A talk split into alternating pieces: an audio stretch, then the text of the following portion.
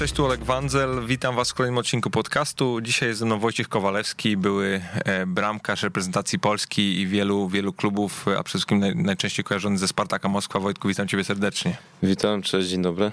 E, słuchaj, ja bym chciał zacząć od, e, od kwestii mi bardzo bliskiej, mianowicie od tego, no Twojego fachu, czyli od bycia bramkarzem i chciałem Ciebie zapytać, co najbardziej w tym lubisz bądź lubiłeś?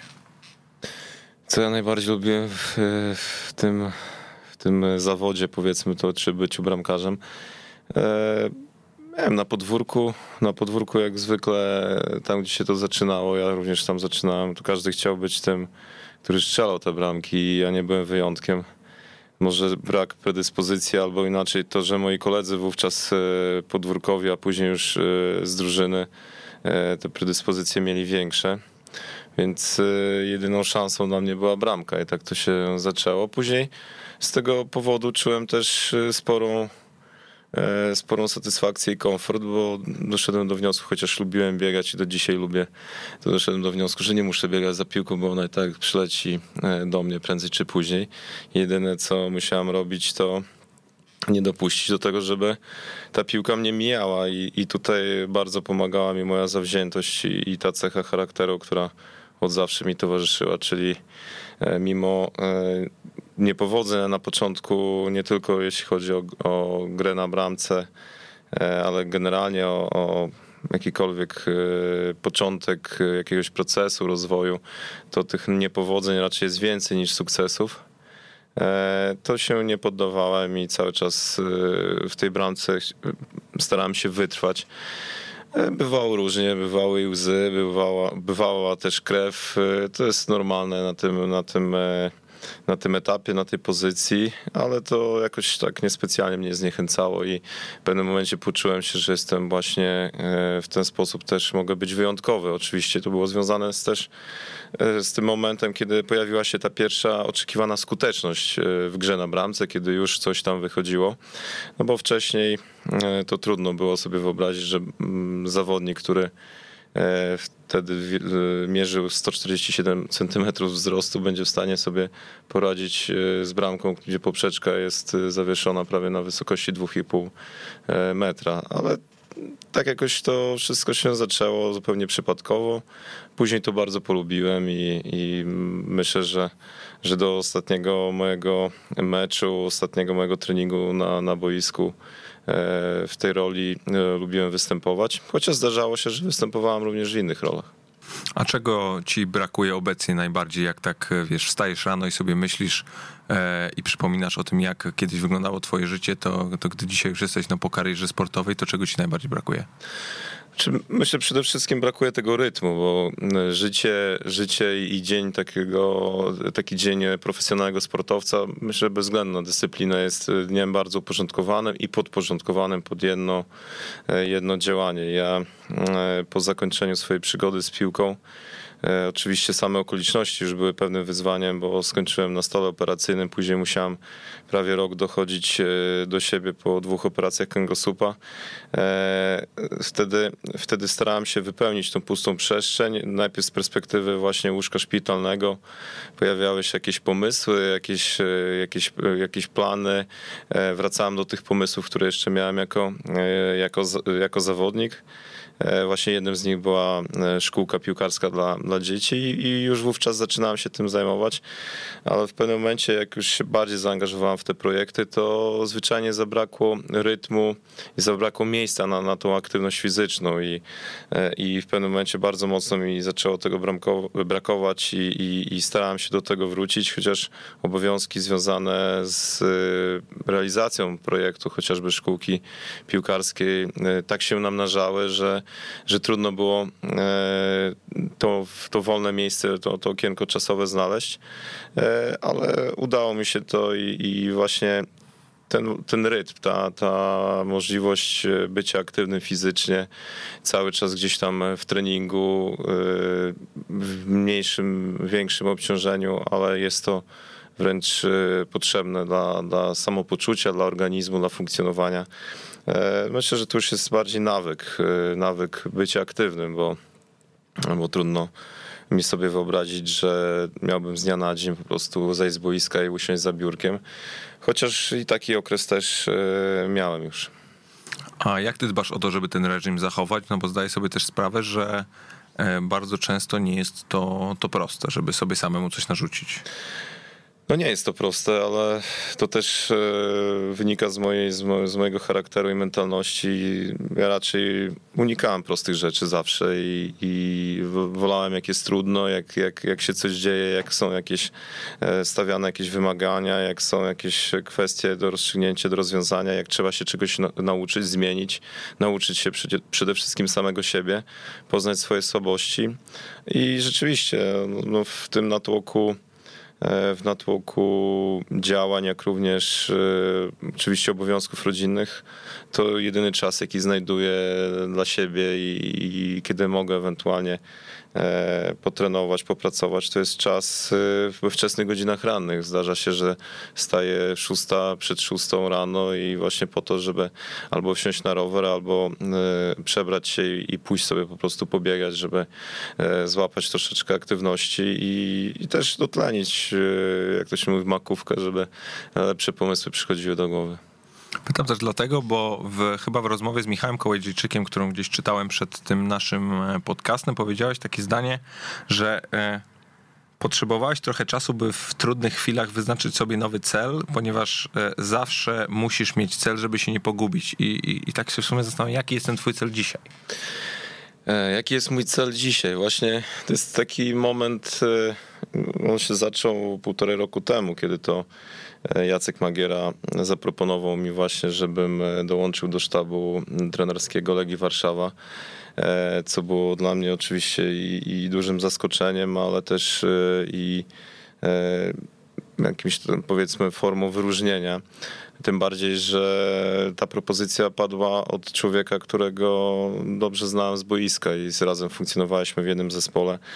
E, również e, w tym sztabie znajdowali się i znajdują się do dziś inni ludzie, który, których też świetnie znałem jako zawodników i, e, i coś się tam nam wspólnie udało. Mówię tu o Aleksandrze Wukowiczu i, i doszedłem do wniosku, że, że ta konfiguracja i, i to wyzwanie to jest, to jest ciekawy, ciekawe zestawienie i powrót do klubu, który też miałem okazję spędzić tam trochę czasu i, i znać specyfikę tego klubu i pracować już troszeczkę w innej roli e, było fajnym wyzwaniem, chociaż e, nie ukrywam, że e, zupełnie nie planowałem, że, że trafię na, na poziom na poziom trenerski, profesjonalny. Raczej szukałem swojego miejsca gdzieś na poziomie piłki amatorskiej, dziecięcej i tam koncentrowałem się przez ostatnie 6 lat właśnie na tym, żeby stwarzać warunki do rozwoju i młodym zawodnikom i, i trenerom co to też jest sporym wyzwaniem w naszych realiach,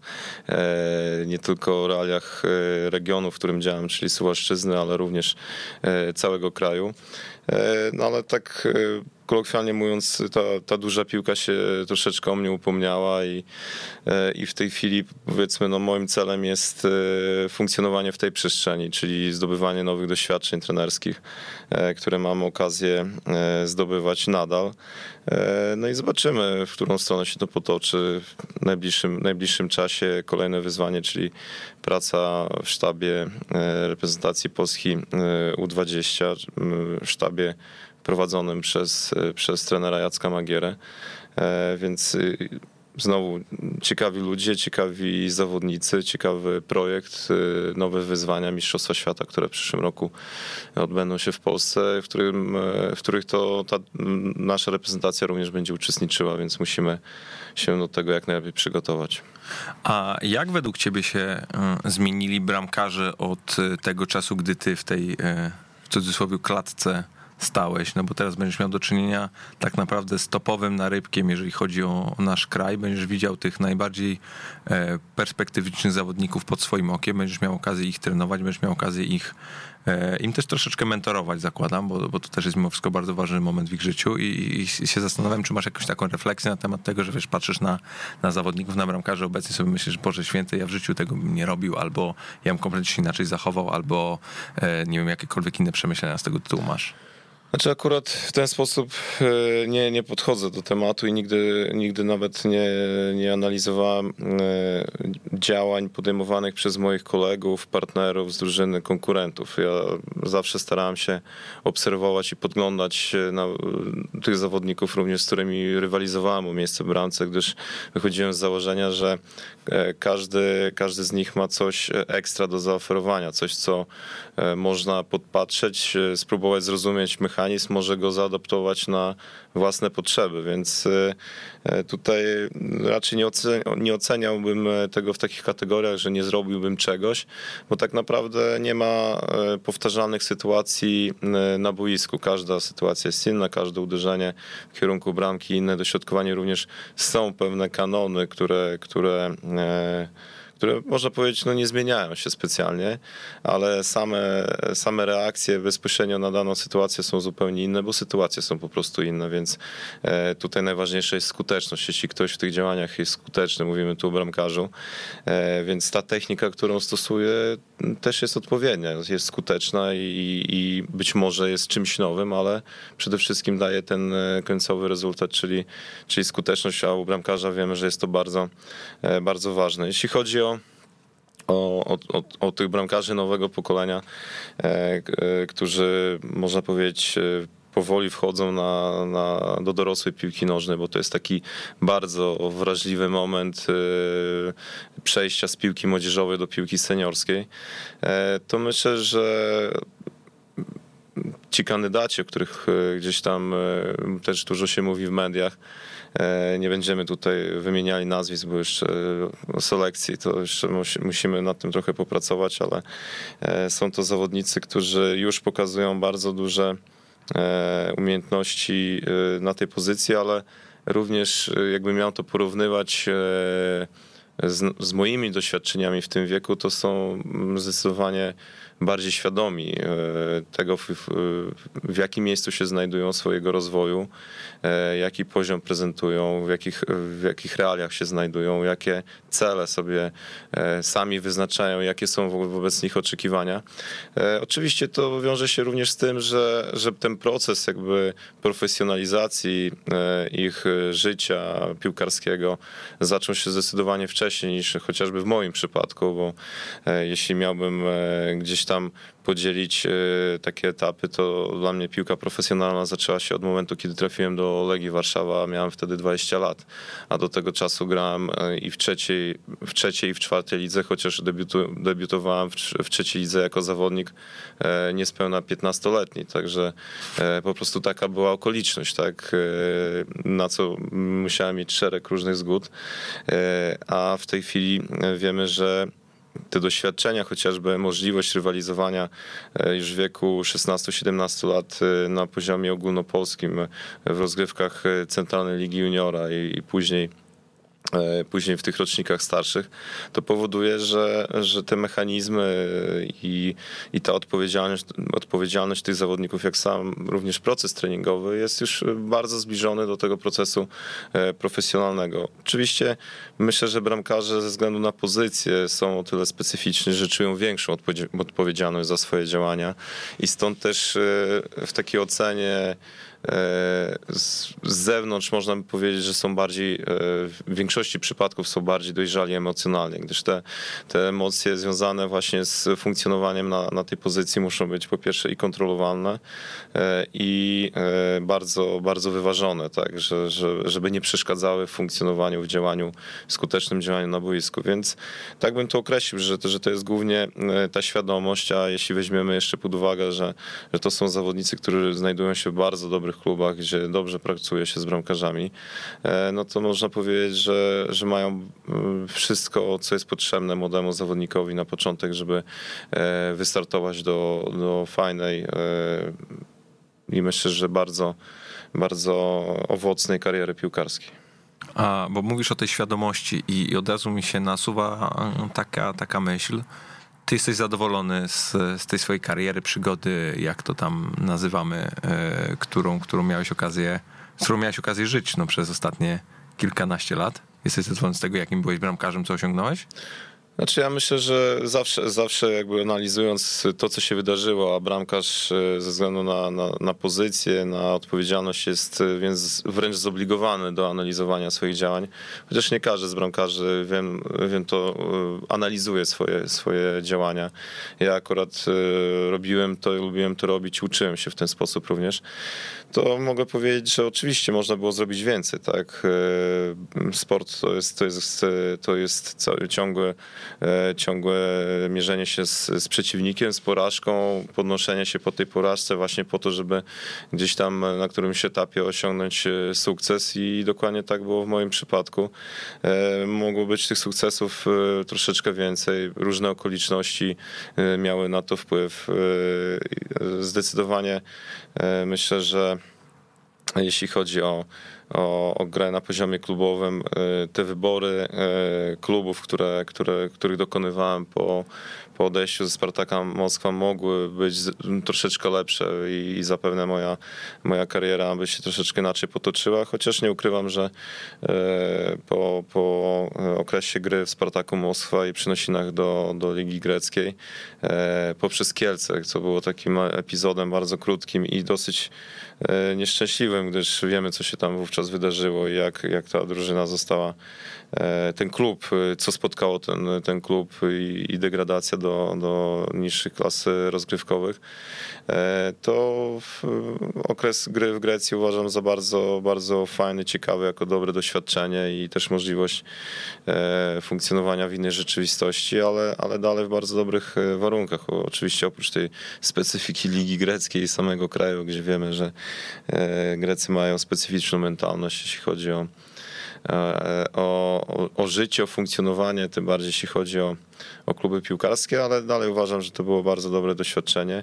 I oczywiście mogłem, mogłem gdzieś tam e, wyciągnąć i wycisnąć więcej z tej swojej aktywności boiskowej, ale z drugiej strony, patrząc na to, Jakbym miał hipotetycznie powiedzieć, co bym robił, e, gdybym nie grał w piłkę nożną, gdybym nie zaczął na podwórku i, i poprzez też e, swój upór i może to, że zbyt wcześnie i, tak naprawdę do samego końca nie oczekiwałem od piłki nożnej niczego więcej oprócz radości, chęci gry, rywaliza rywalizacji, wygrywania, a wszystko to, co było obok, to pojawiło się samo. E, to to tak naprawdę no, trudno mi powiedzieć, co bym robił, tak? E, pewnie wylądowałbym w jakimś mundurze e, i, i gdzie też jest powiedzmy świat bardzo mocno podporządkowany pewnym zasadom.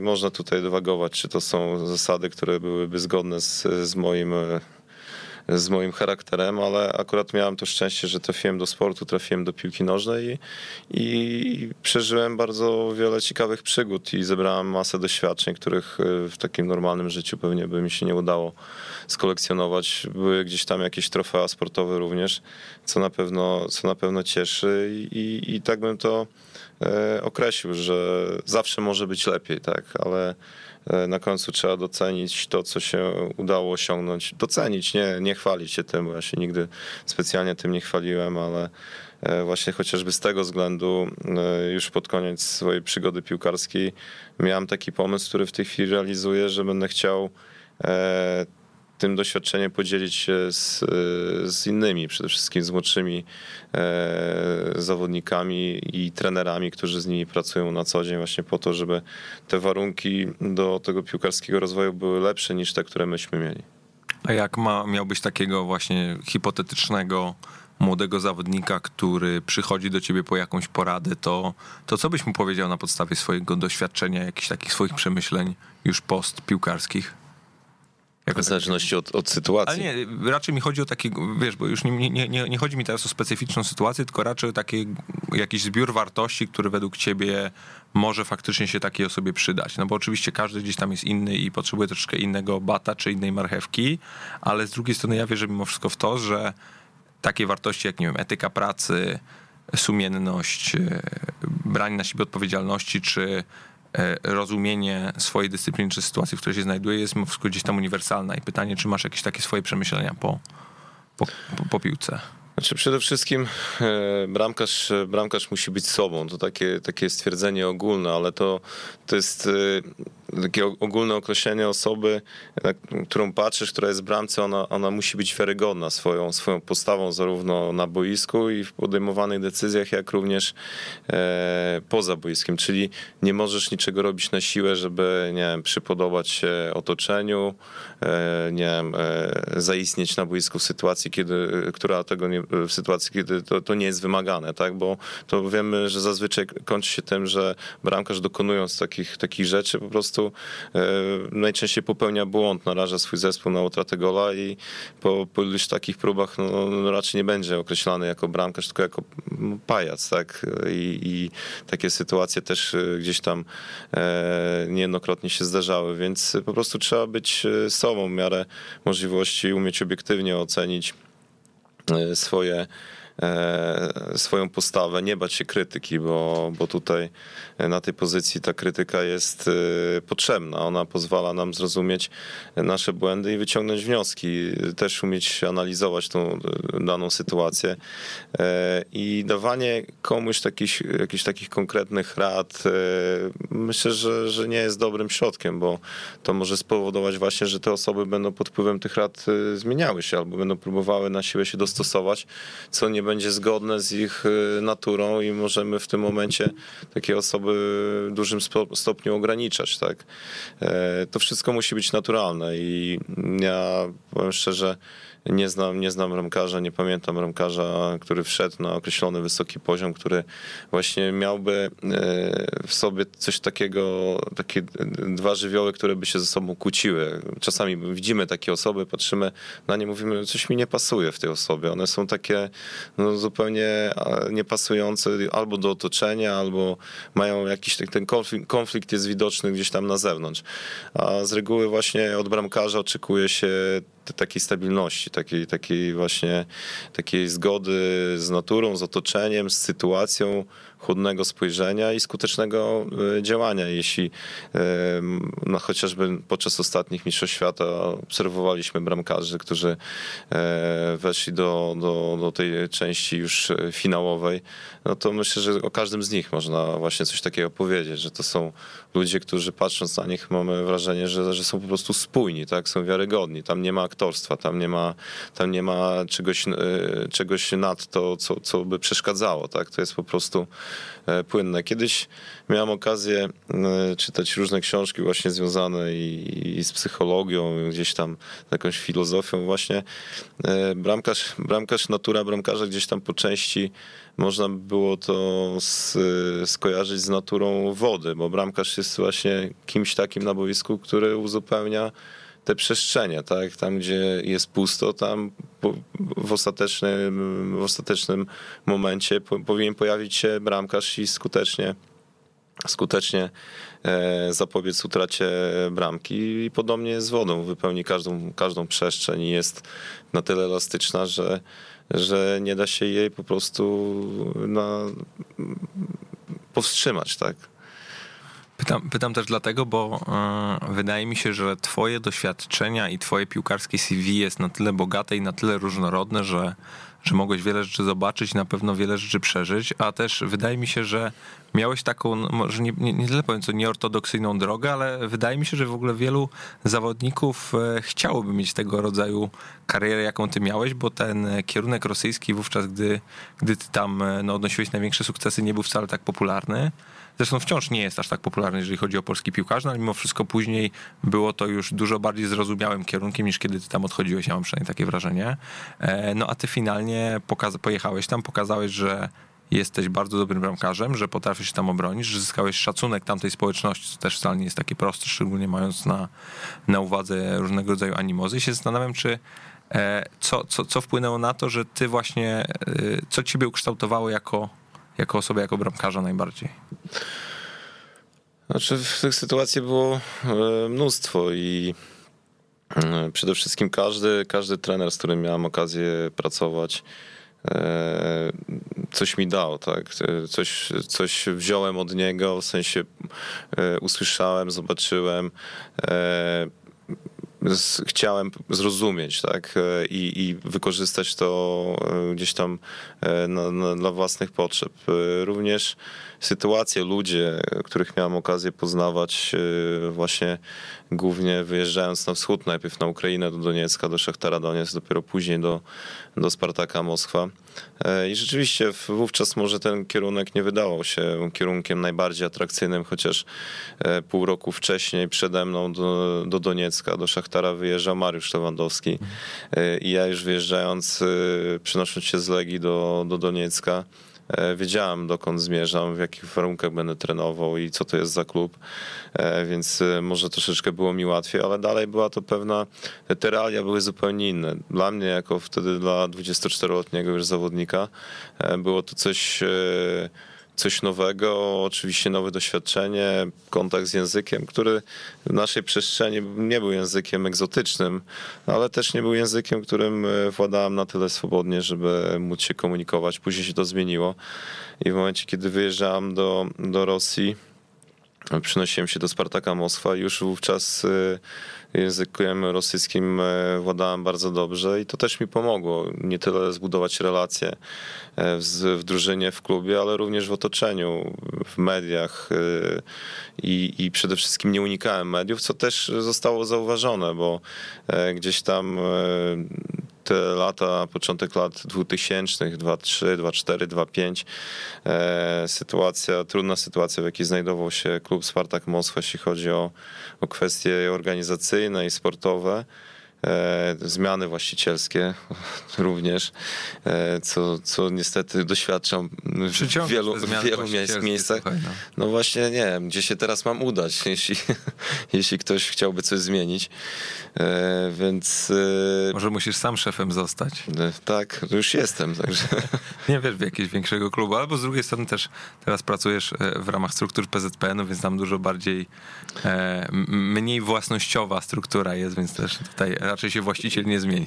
Tak, tam właściciela się wybiera, także e, te, te doświadczenia e, związane chociażby z grą e, w Spartaku Moskwa i tą sytuację, którą tam zostałem, dosyć trudną sytuację i w szatni, i na zewnątrz, I, I wtedy można powiedzieć, wyznaczyłem sobie taki cel. Troszeczkę może na, na wyrost, ale czułem, że jestem w stanie to zrobić i bardzo mocno nad, nad tym pracowałem, że e, trafiłem do rozbitej drużyny, która nie miała swojej świadomości zupełnie. I e, pierwsze, co zrobiłem, to bardzo szybko złapałem dobry kontakt z, z zawodnikami rosyjskojęzycznymi, Rosjanami, Ukraińcami, którzy grali w tym zespole. Myślę tu o, o Maksimie Lubczenko, Ma, Ma, Maksimie Diemienko czy Jegorze Titowie. E, później e, poznałem tą historię tego klubu, poznałem ludzi, którzy w tym klubie dalej grali, legendarnych zawodników Parfionów, Koftun. Później dołączył do nas Alejniczew i e, zaczął, zaczął się proces właśnie takiej, takiej integracji. Mieliśmy wieżę Babel, mieliśmy w szatni, można to tak nazwać, bo tam się cały czas albo coś, coś się zmieniało, wymieniali się zawodnicy różno, różne języki funkcjonowały, ale udało nam się ten zespół zbudować. Pamiętam pierwszy swój mecz w barwach Spartaka Moskwa jako, jako gospodarz, a graliśmy wtedy na, na stadionie Łużniki jeszcze przed tą rekonstrukcją e, na Mistrzostwa Świata. Tam była sztuczna płyta, e, no i potężne trybuny na 85 tysięcy. I wtedy na mecz e, przyszło około 3000 naszych kibiców, jak prawie nie zauważyłem na tym stadionie i tak się rozglądałem. Było mi naprawdę przykro, bo wyjeżdżałem e, z Doniecka, wcześniej z Legii, gdzie stadion zawsze był pełen, tak, i tak popatrzyłem na ten olbrzymi stadion, a, wcześniej jeszcze miałem chociażby doświadczenie gry w finale Pucharu Ukrainy w barwach Szachtara Doniec przeciwko Dynamo, gdzie było 85 tysięcy ludzi na, na trybunach. Niesamowite wrażenia i i w ogóle energia, a później 3000 i tak myślę sobie, gdzie ci ludzie poszli w ogóle, o co tu chodzi? I taka pierwsza, pierwsza myśl, która mi przymknęła przez głowę, właśnie to, że chciałbym zagrać na tym stadionie wypełnionym po brzegi. No i tak się stało w 2005 roku. Graliśmy derby z CSK, już wtedy nasz zespół jako, jako zespół odrodzony, który e, też e, fajnie się zintegrował, pojawili się nowi zawodnicy, tacy jak Widic, Pogatiec, e, Rodriguez, e, Mozart, Alejniczew, który, który dołączył do nas FC Porto. I podjęliśmy walkę, podjęliśmy tą, ten, ten marsz w górę tabeli. E, I właśnie graliśmy takie spotkania jak z CSK, gdzie było do tej pory chyba niepobity rekord ligi 60, ponad 67 tysięcy. I to były takie małe zwycięstwa, tak, że, że ja przychodziłem właśnie do klubu, który był mocno rozmontowany, a udało nam się wrócić na te, na te tory. No nie udało nam się niestety zdobyć mistrzostwa, trzy razy byliśmy wicemistrzem, ale wróciliśmy do Ligi Mistrzów i to też myślę kibice pamiętają do dziś. To mnie bardzo e, cieszy mam dużą satysfakcję za każdym razem, jak wracam do Moskwy i miałem okazję być podczas Mistrzostw Świata też na pierwszym meczu naszej prezentacji właśnie na nowym stadionie Spartaka Moskwa.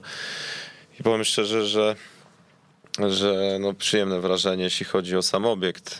No, wynik wszyscy widzieliśmy, ale ale też e, to, że praktycznie na każdym kroku spotykałem kibiców Spartaka Moskwa i oni witali mnie e, z wielką serdecznością, to nie tyle ułatwiało mi funkcjonowanie w Moskwie podczas tych e, kilku dni pobytu, ale też dawało dużo energii i miłych wspomnień, także no, to też pokazuje, że ta praca, to zaangażowanie ma, ma swój wymiar, tak, że, że, że praca czy, czy gra profesjonalnego piłkarza to nie, to nie są tylko kontrakty i, i apanarze finansowe, ale to też jest e, pamięć, która zostaje w ludziach i ja to cenię najbardziej.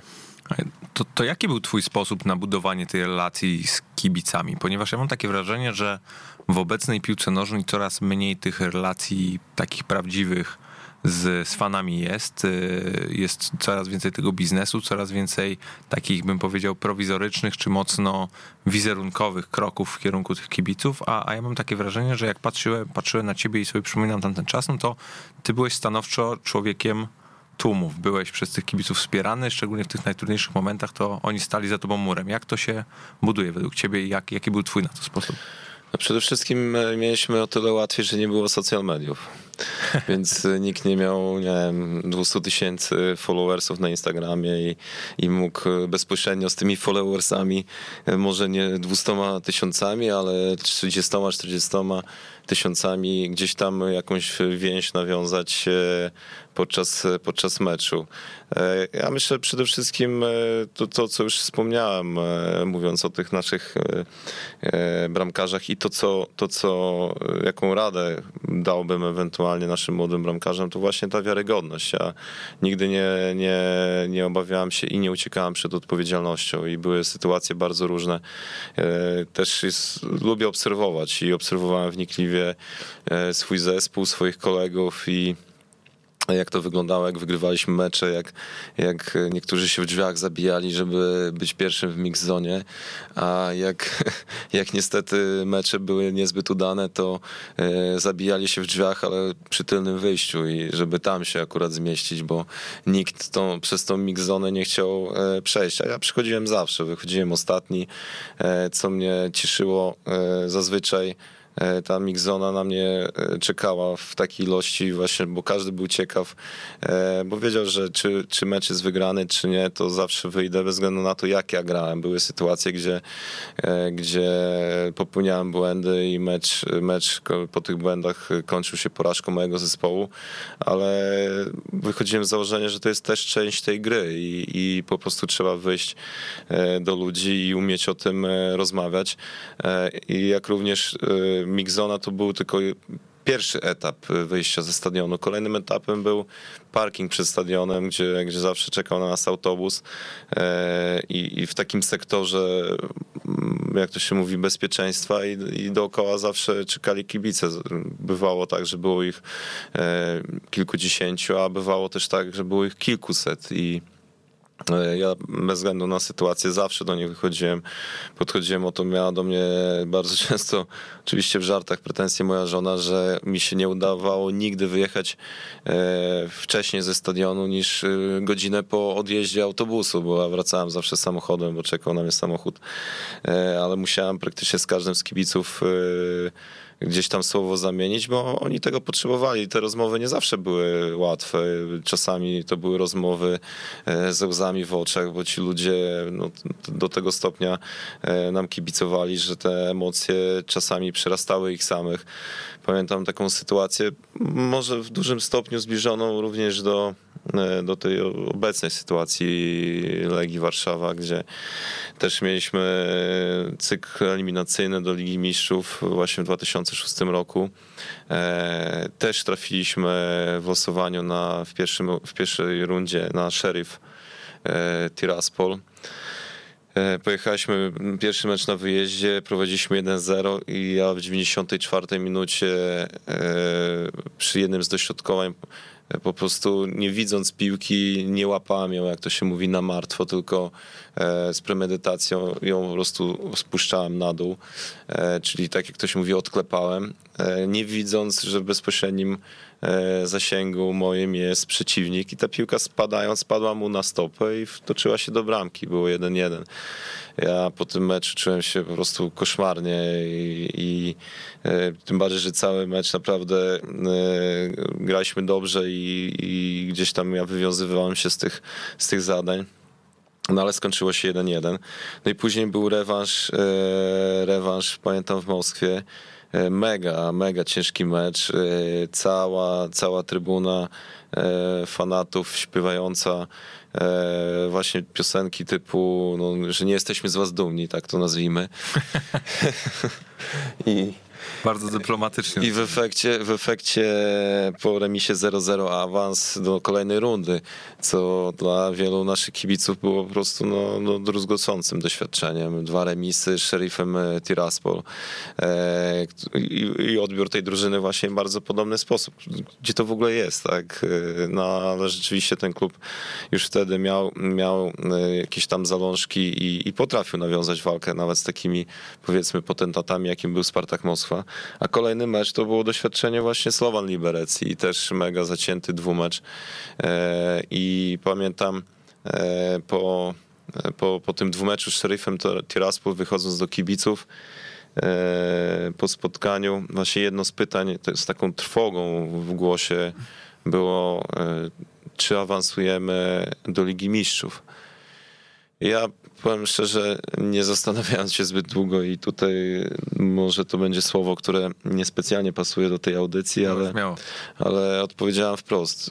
Przez, jeśli trzeba będzie, to przez dupę, ale awansujemy, tak? I bo jest takie powiedzenie, e, Rosjanie mają ciry z żopu, e, no prajnią, tak, tak, tak się mówi I, i tak rzeczywiście stało i nie wiem, czy e, pamiętam reakcję kibiców na moje słowa, to oni po prostu to, to, było tak, jakbyśmy już właśnie po tych słowach awansowali. Ja, ja sobie myślę, Boże, co ja powiedziałem? czy, czy, rzeczywiście ja się dobrze wyraziłem? No ale później e, była mobilizacja, był dwumecz właśnie z tym Slowanem też bardzo dramatycznych e, sytuacji w ostatnich sekundach właśnie meczu ryważowego, gdzie pierwszy mecz zakończył się z remisem 0-0. E, weszliśmy do, do fazy grupowej e, i, i pamiętam, że to były te dni, kiedy czułem e, nadzwyczajne, nadzwyczajne wsparcie kibiców Spartaka. Zawsze miałem tak, taki, taki zwyczaj, że wychodząc do, do bramki, a w, trybuna fanacka Spartaka właśnie mieściła się na narożniku za jedną z bramek. Zawsze zaczynałem na, tej, na tamtej bramce. Zawsze witałem się z nimi, oni witali się ze mną, ale był ta, były też takie mecze, kiedy po, po nieudanym spotkaniu, pamiętam kolejnym spotkaniem było derbowe, derbowe spotkanie z Dynamo, wychodząc właśnie do tej e, do tej trybuny nie byłem pewien, jaka będzie reakcja e, kibiców. E, I jak się zbliżyłem, to to, co zobaczyłem, to mnie naprawdę zszokowało, bo raptem na, na całej trybunie pojawiła się kartoniada z numerem 30, wielki banner, Wojtek, jesteśmy z tobą. I powiedziałem, ja, ja, ja, mogę tutaj grać do końca życia, nie? bo taki klub z, z takim wsparciem kibiców to jest coś, co dla, dla zawodnika jest największym e, wyróżnieniem. Ale myślę, że, że przede wszystkim miałem, miałem taką relację głównie dlatego, że, że no, nie robiłem z siebie kogoś, kim nigdy nie byłem i zawsze byłem do kibiców otwarty i bez względu na sytuację, e, bez względu na, na, na trudność sytuacji, zawsze starałem się z nimi e, rozmawiać, więc e, no, tak, tak też zostało do dziś i, i myślę, że że, że piłka nożna jest wielkim widowiskiem, ale na samym końcu właśnie liczy się ta wiarygodność i, i to też widzą kibice. To, to dlaczego ty odszedłeś e, z Rosji? Bo to, że ze Spartaka trzeba było uciekać, no to była sytuacja raczej jasna. E, ale to dlaczego nie zostałeś w tamtej lidze albo chociaż w tamtym regionie? Znaczy tu, tu też zaważyły kwestie, kwestie prywatne, gdyż ja e, będąc, będąc w Rosji, oczywiście byłem tam z rodziną, ale później w momencie, kiedy urodził się nasz pierwszy syn, to moja, moja żona z, z synem e, raczej, raczej spędzali czas e, w Polsce. Ja tam byłem praktycznie sam e, gdzieś tam e, odwiedzali mnie raz na jakiś czas i kumulacja w ogóle 2006 rok był, był wyjątkowym rokiem, bo, bo, raz, że urodził mi się pierwszy syn, później cały rok był bardzo mocno mm, nasycony meczami, bo to był i, i, i Liga Rosyjska i powołania do reprezentacji, czyli wszystkie zgrupowania plus mecze eliminacyjne plus y, Puchar Rosji, Liga Mistrzów. Myśmy bardzo dużo czasu spędzali w samolocie, praktycznie nas nie było w Moskwie, myśmy tylko przypakowywali torby.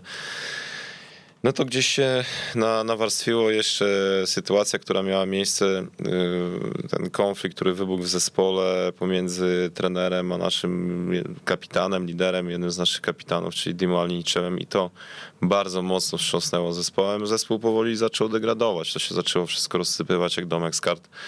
Dla mnie była sytuacja o tyle trudna, że, że nie potrafiłem po pierwsze zrozumieć tego, odpowiednio zareagować i też e, po prostu emocjonalnie nie mogłem się z tego y, wyłączyć, żeby, żeby zacząć skutecznie działać i pomóc y, w tej sytuacji i samemu sobie, i zespołowi.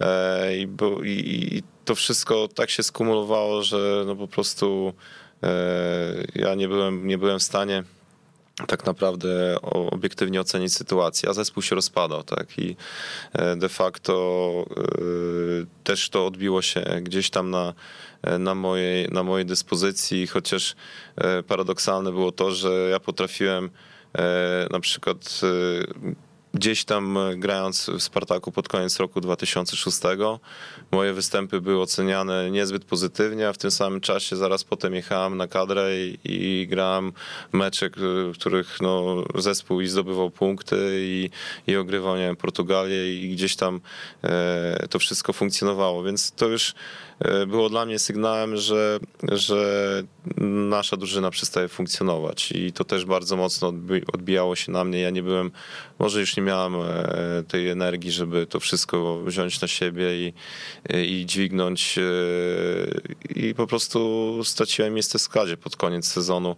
Raz, że doznałem kontuzji, wylądowałem w szpitalu, historia kolejna bardzo zawiła i skomplikowana. E, coś się zaczęło psuć i ja to odczuwałem. Byłem taki i rozczarowany i, i później cały 2007 rok to czułem się jako jakie, takie piąte koło wozu. Wiedziałem, że, że w Spartaku nie ma dla mnie miejsca, więc e, e, te wszystkie, wszystkie rzeczy, te wszystkie wydarzenia się nawarstwiły i podjąłem decyzję, że muszę zmienić otoczenie, muszę zmienić też ligę, kraj.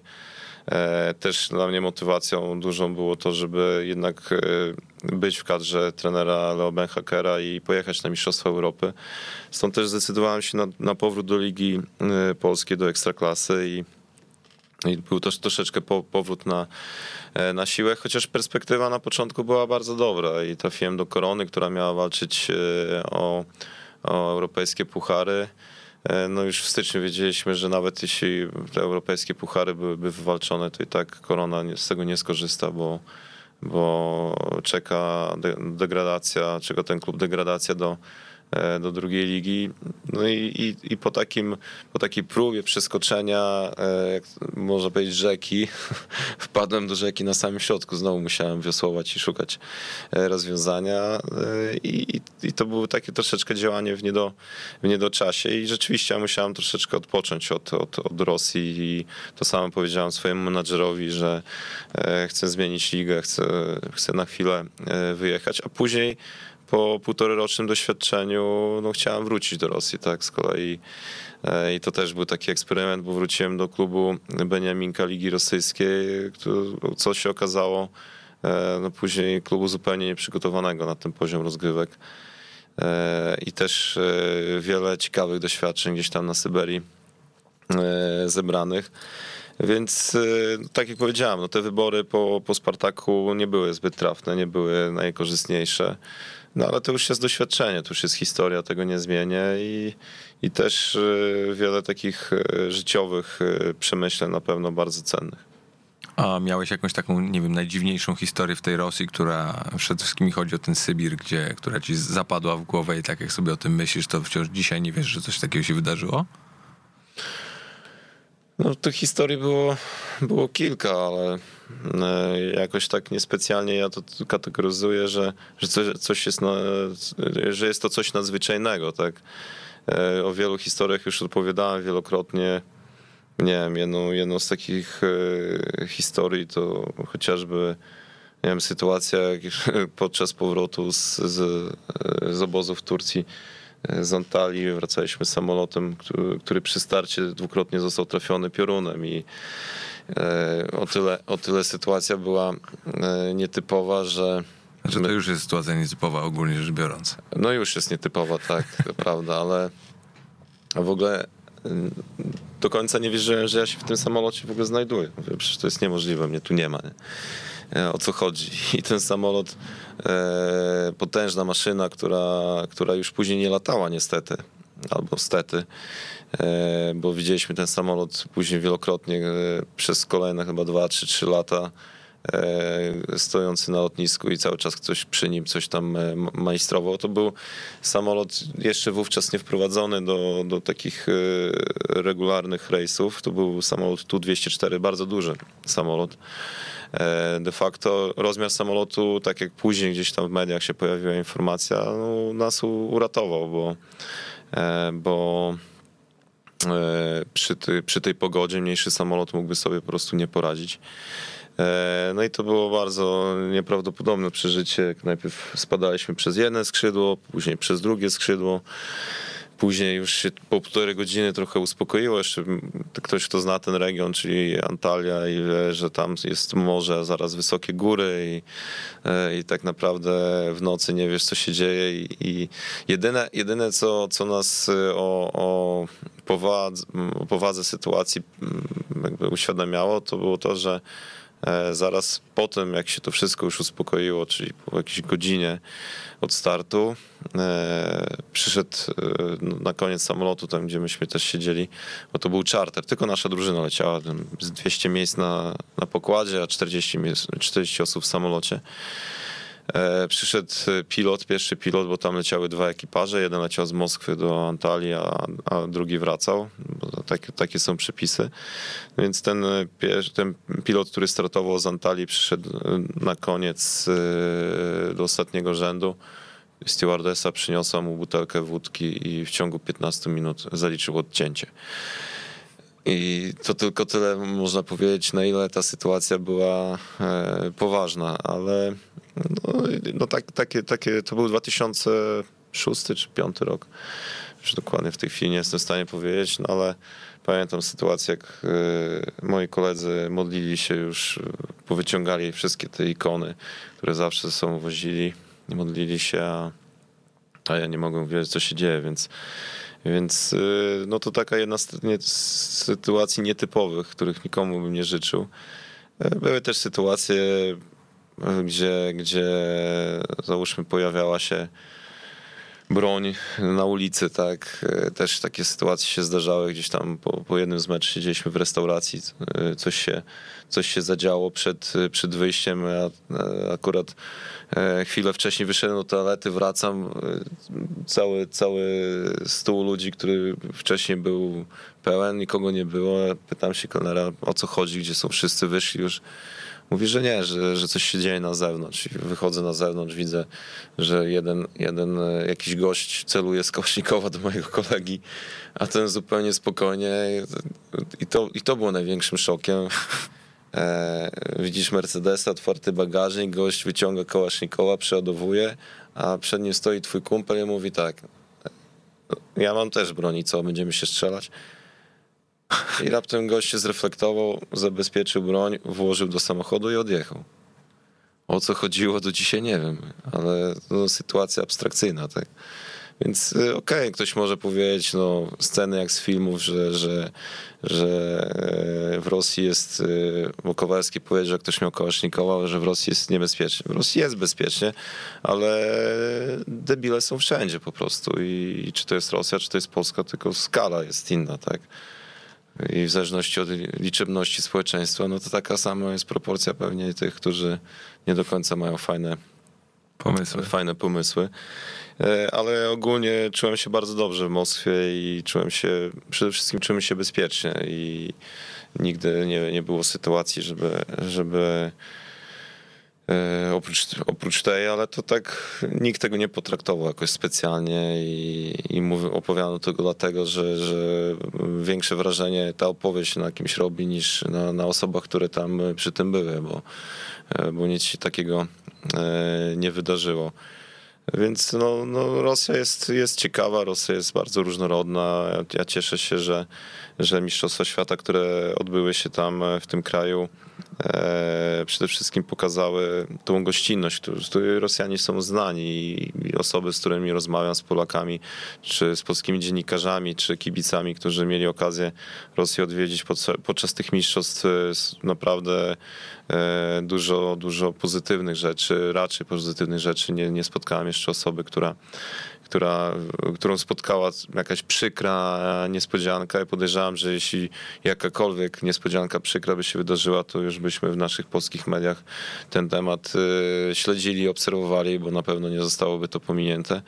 Więc y, to jest, to jest y, pomimo tych relacji i, to, co należy podkreślić, że to Rosjanie dziwią się i pytają się Polaków, czy to prawda, że wy nas nie lubicie? I takie, takie pytania padają. Ja rozumiem, że mamy bardzo trudną historię wzajemnych relacji. Myślę, że, że no, historycy, ludzie, którzy analizują ten okres naszej historii, mają bardzo, bardzo e, i, i odpowiedzialne, i, i niewdzięczne zadanie, gdyż muszą w odpowiedni sposób e, stworzyć interpretację dla kolejnych pokoleń jak powinniśmy tą, tą historię rozumieć, jak ją odczytywać e, z zachowaniem godności e, naszego narodu, ofiar e, naszego narodu, ale też nie burząc relacji, przyszłych relacji z naszymi sąsiadami. Nie mówię tylko tutaj o o Rosjanach.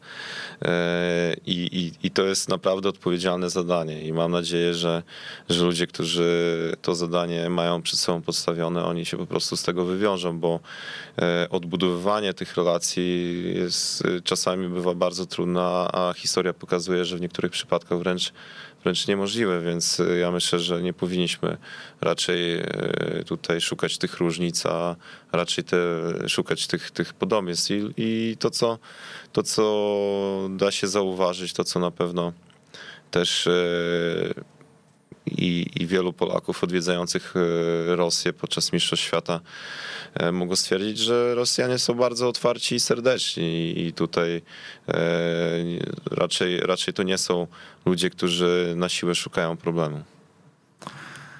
Nie, to jest w ogóle bardzo, bardzo mądre to, co mówisz, bo ja mam też takie wrażenie, jako tutaj przedstawiciel powiedzmy młodszego pokolenia, że, że bardzo często my nienawidzimy albo zniechęcamy się, albo jesteśmy negatywnie nastawieni tak, tak naprawdę z, z automatu nie mając w ogóle pojęcia, co się, co się za tym wszystkim kryje. I no. oczywiście jedno to jest, wiesz, poznać tę całą historię i potem świadomie wybrać jakiś negatywny stosunek bądź bądź pozytywny, a, a drugie to jest, kiedy nawet nie znasz tej historii, a, a z automatu jesteś nastawiony od razu wrogo, e, z nienawiścią, czy, czy ksenofobicznie, czy rasistowsko. To są kompletnie różne sytuacje. I w żaden sposób nie mówię, że, e, że, że to wszystko jest proste, nie? bo sama, tak jak powiedziałeś, historia jest bardzo złożona. Szczególnie problematyczne jest też to, że obie nacje ją interpretują inaczej. I to jest też e, według mnie bardzo duży problem, że Rosjanie bardzo często kompletnie nie są świadomi bardzo wielu fak faktycznych wydarzeń. Nie? Bo nie są świadomi oni też trzeba to zrozumieć. Oni mają zupełnie historia, która, którą oni mieli wyłożoną, jest zupełnie, jest zupełnie różniąca się w wielu, w wielu obszarach niż nasza historia, a wiele obszarów jest po prostu pominiętych. Ja pamiętam sytuację, kiedy w, w telewizji rosyjskiej po, po, po, był emitowany film Katyń. E, ja wówczas byłem na Syberii.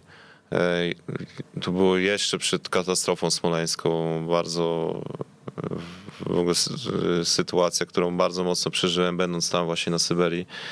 E, I pamiętam trans, emisji, po emisji tego filmu wielu kolegów Rosjan pytało się mnie, bo, bo jakimś przypadkiem oni to w ogóle oglądali, a to było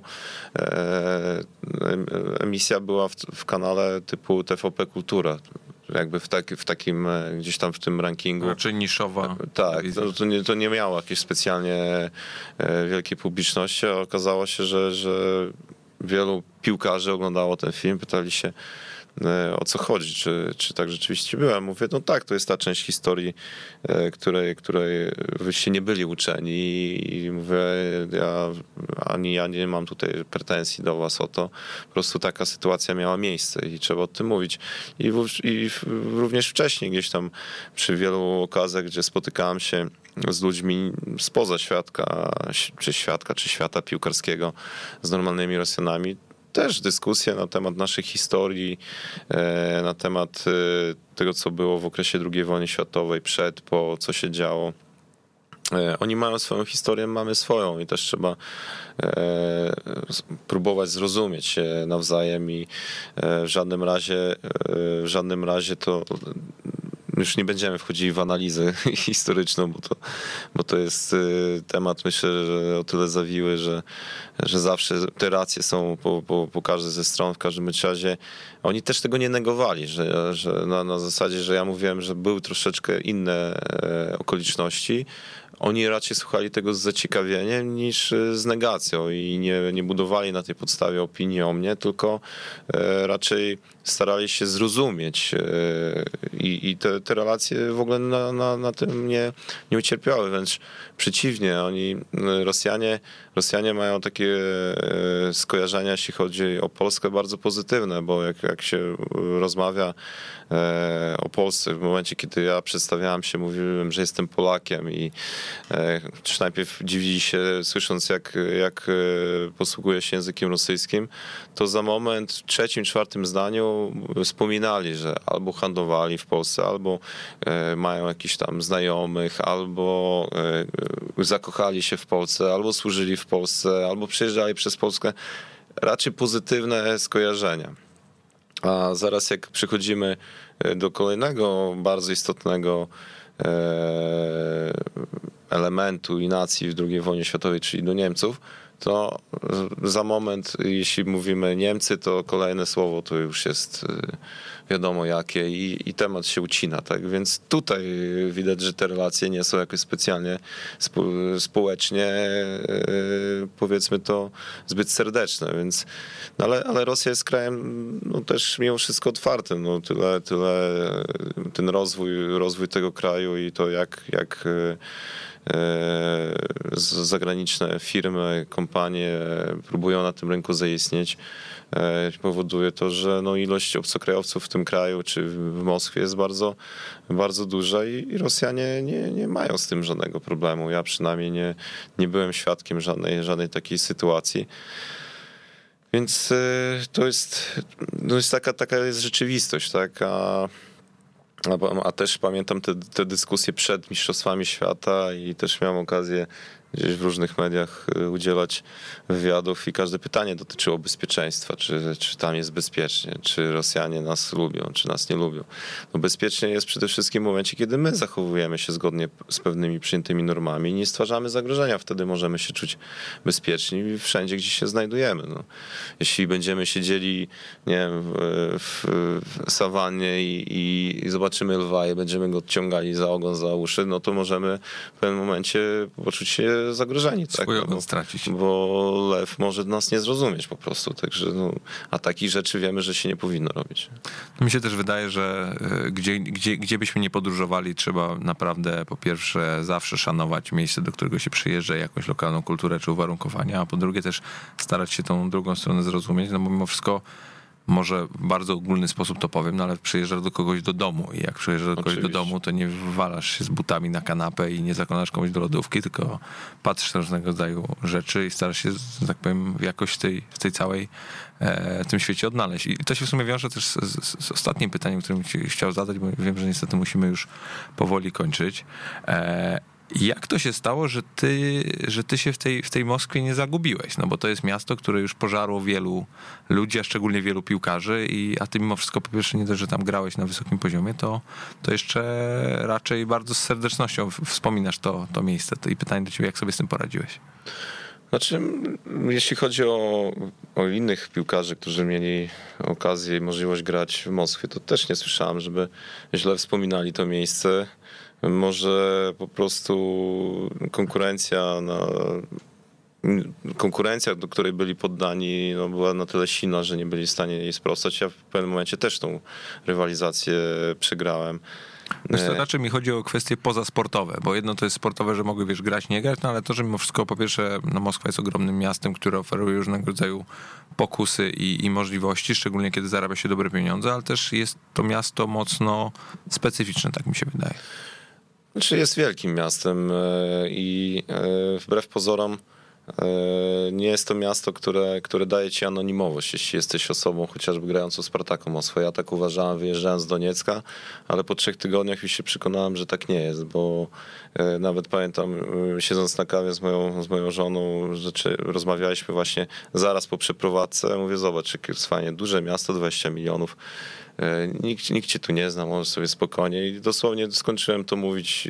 e, Przychodzi trzech młodych ludzi, e, przeszli, wracają, podchodzą. Dzień dobry, czy, bo oni by się chcieli przywitać. I od razu mówią, że są kibicami Dynamo Moskwa, ale tam oglądali dwa mecze, że cieszą się, że, że trafiłem do, do Spartaka i tak dalej. Co dla mnie było szokiem. To tak jakby do mnie, zawodnika grającego w Legii, podszedł kibic Polonii w Warszawie i mówił, wiesz co, cieszę się, Fajnie, że grasz... że wpadłeś. Fajnie, że wpadłeś, dobra kawa, cieszę się, że grasz w Legii i do zobaczenia na stadionie. Tak? To ja myślę, o co chodzi, zacząłem szukać kamer, myślę, e, ktoś filmy jakieś kręci, ale e, to, o czym ty mówisz, że Moskwa, dużo pokus, po prostu trzeba wiedzieć e, co, gdzie i kiedy, tak? I znać pe- pewne, pewne granice, umiar i, i wiedzieć, że no na wszystko jest czas, tylko, tylko odpowiedni czas i nie można w, w żadnym momencie gdzieś tam e, przedobrzyć. E, I, I tyle. No. Ja, ja nie powiem, że, że, że zamykałem się w domu i, i po, po treningu i siedziałem i nie wychodziłem stamtąd. Ale tak jak już wcześniej wspominałem, Moskwa też potrafi zmęczyć. Ja w 2007 roku uciekałem e, poza Moskwę, chociaż miałem mieszkanie w Moskwie, ale szukałem takiego miejsca, gdzie będę mógł się troszeczkę oderwać od tego zgiełku. Miejsca, które mi trochę przypominał e, mój rodzinny dom i okolice i takie miejsce też znalazłem pod Moskwą i znalazłem tam bardzo serdecznych ludzi e, i, i też mam e, bardzo miłe wspomnienia e, z tym związane, więc E, Więc no, gdzieś tam swoje miejsce w tej Moskwie odnalazłem, ale na dłuższą metę e, też wiedziałem, że to nie jest mój dom i że będę chciał wrócić e, do Polski, co się de facto stało. E, Więc zawsze można tam polecieć, tak? Zawsze można wybrać się do Moskwy na, na jeden, e, dwa, trzy, pięć dni, obejrzeć jeden, dwa mecze, e, spotkać się w sympatycznej atmosferze z ludźmi e, i wrócić, więc e, tak też mam zamiar robić w najbliższym czasie. Jeśli tylko czas pozwoli na to, żeby, żeby odwiedzać Moskwę częściej, to będę, będę chciał to robić. A naszym e, obecnym e, piłkarzom, e, którzy grają w tej lidze, e, życzyłbym e, przede wszystkim e, takiej normalnej ludzkiej relacji z, z kibicami, z ludźmi, którzy tam, e, którzy tam e, żyją, którzy im kibicują również, żeby e, nauczyli się też e, i docenili to, że, że Rosjanie e, kochają sport, kochają piłkę nożną i też kochają swoich bohaterów, bo to, co też jest bardzo dla mnie takie, co mi się rzuciło w oczy, że Rosjanie mają zupełnie inny stosunek do osób publicznych i do tak zwanych swoich, nazwijmy to, idoli. E, Skracają dystans, ale nie wiąże się to z e, sytuacją, kiedy po skróceniu dystansu próbują e, okazać ci brak szacunku. A, a je- jest to wyczuwane, że oni cenią to, że, że mogą z tobą spędzić chwilę, porozmawiać, ale nigdy nie przekroczą pewnej granicy. U nas niestety funkcjonuje taki, taki schemat, że ten dystans najpierw jest bardzo długo utrzymywany, później e, jest skracany i te relacje są budowane właśnie bardzo, bardzo dla mnie dziwny sposób, a później jest e, takie, takie są przypadki, gdzie okazuje się, że te relacje są właśnie budowane po to, żeby komuś zrobić krzywdę, nie po to, żeby wiem, mieć okazję e, z nim porozmawiać, czy, czy, czy zdobyć jakieś doświadczenie. E, To też e, gdzieś bym to zlokalizował właśnie w tej sferze otwartości, takiej szczerości e, intencji. Ja miałem okazję tych szczerych intencji tam spotkać bardzo, bardzo dużo. I, I człowiek, który tam funkcjonuje, ja przynajmniej miałem dużą swobodę właśnie z tego, z tego faktu i, i dlatego nie czułem się jakoś tam specjalnie niekomfortowo. No to żeby tak już spiąć klamrą całą tę naszą rozmowę, to mam taki zwyczaj, że zazwyczaj na, na, na końcu pytam moich gości e, o taką jedną rzecz, którą by chcieli słuchaczom przekazać i, i to może być przemyślenie, może być jakaś, jakaś taka swoja, nie wiem, główna wartość albo zdanie, które byś chciał powiedzieć. Masz coś takiego? Co jest dla ciebie istotne albo co byś chciał, żeby wybrzmiało? Powiem szczerze, no, zaskoczyłeś mnie, bo raczej nie, nie staram się nikomu udzielać dobrych rad, y, tym bardziej jeśli ktoś o to nie prosi, a tutaj nie, nie słyszę, żeby, żeby jakieś prośby od radiosłuchaczy. E, Myślę i powtórzę się, no, bądźcie po prostu sobą, starajcie się być wiarygodni e, dla, dla, dla samych siebie i dla, dla otoczenia, nie? W, tej, w, tej, w tym współczesnym pędzie za, za, za owocami życia, cywilizacji, nie wiem, sukcesem. Ludzie po prostu za szybko się sprzedają i, i zmieniają się, dostosowując do sytuacji. Oczywiście bycie sobą też niesie za sobą pewną, pewną cenę i e, nie zawsze jest się akceptowalnym w danym miejscu, ale to nie znaczy, że trzeba się z tego powodu zmieniać. Po prostu można poszukać innego miejsca. Wojtku, dzięki wielkie. Dzięki bardzo.